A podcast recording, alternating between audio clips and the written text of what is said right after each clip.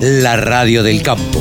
Única emisora con programación 100% agropecuaria. Bueno, este, un año complicado para los productores, este, pero dentro de su propio partido han eh, recientemente lanzado un proyecto de ley de seguro agrícola, el multirriesgo. ¿Usted cree que va a tener quórum eso en el, en el Congreso? Bueno, yo creo que esas cosas hay que hablarlo. Yo celebro que el, que el único que haya hablado de, de las cosas que, que realmente hay que hacer es el gobernador de Santa Fe. Bueno, yo celebro eso porque por ahí, más allá de echarle la culpa al clima, lo que nosotros tenemos que cambiar es la macroeconomía.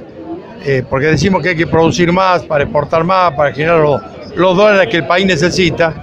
Pero si nosotros tenemos este, una penalización de la producción a través del peso las retenciones, o tenemos doble tipo de cambio, no tenemos un dólar único, la verdad que todo esto, este estímulo que el productor necesita es inviable. Por eso que hablar de dos temas me parece importante. Uno es una macroeconomía que genere incentivos, estímulos. Y el otro tema que creo que hay que plantear es fundamentalmente el tema de una cobertura distinta a la ley de emergencia. También lo ha dicho Perotti. Bueno, creo que eso, eso es importante que entremos a discutir, porque ya no se puede hoy tener absolutamente este, un riesgo no asumido por parte del Estado, que el Estado mire para otro lado. Son temas que hay que ponernos sobre la mesa. Fíjate vos tanta plata que se va este, del bolsillo de los productores a través de las retenciones que no podamos generar algún tipo de cobertura. Yo sé que conceptualmente las entidades, por ejemplo, no están de acuerdo con estos temas, pero me parece que hay que trabajarlos fundamentalmente porque las retenciones existen, nosotros queremos eliminarlas gradualmente y mientras tanto lo que hay que plantear es algún tipo de cobertura. Vuelvo a repetir, el proyecto que tenemos nosotros de hace un año y medio es eliminar gradualmente la retención a cuenta de ganancias. Eso creo que si el productor tiene plata en el bolsillo, el productor puede generar las coberturas que necesita. ¿En cuánta cantidad de años? Bueno, es la discusión. El proyecto habla de 8 años para la soja. Pero, por ejemplo, vos fíjate vos que haya retención en la exportación en el tema de la lechería, tanto de queso como leche en polvo. Realmente es un despropósito.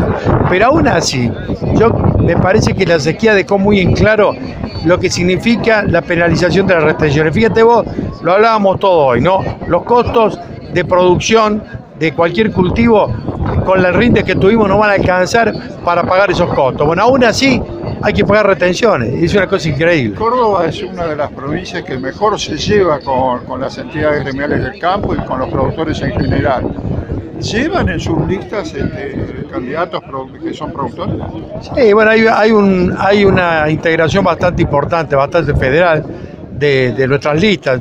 Nosotros hemos armado una coalición de cara al 25 de junio, que tenemos elecciones, este, se renueva este, el, go- el gobierno de Córdoba, el gobernador Schiaretti no puede ser reelecto, nuestro candidato es Martín Yarzora, que es el intendente de la ciudad de Córdoba. Bueno, y hemos hecho una coalición, que me parece que en estos tiempos se necesita, ¿no? Por la vicegobernador es un intendente radical, va gente independiente, gente del PRO, gente del socialismo, gente de la democracia cristiana y sectores productivos del trabajo. Me parece que hoy eh, este, Córdoba necesita dar un paso más todavía de un partido que mire a Córdoba por sobre todas las cosas, que tenga este, la primacía de defender los intereses de la provincia. Y también esto lo estamos hablando a nivel nacional. Queremos que como está la situación a nivel nacional ya no da para que un dirigente, un partido por sí solo pueda generar las alternativas que el país necesita. Por eso también nuestro gobernador está hablando esto de frente de frente, ¿no? Que vaya mucho más allá de las posturas que puedan tener sectores que piensan como nosotros. Nosotros no estamos con los que empujan la, la grieta cada vez más con los extremos. Pero hay una gran mayoría de argentinos que están representados por dirigentes de distintos partidos que piensan fundamentalmente que hay que acordar, que hay que generar 10 propuestas de trabajo antes de tener los candidatos y antes de ir a las elecciones, para después así realmente la gente sienta que tiene una alternativa de poder importante para generar las reformas que el país necesita. Muchas gracias, Sergio. Gracias a vos. ¿eh? Con un solo clic, descarga la aplicación La Radio del Campo. Después, solo tenés que ponerte a escuchar tu radio.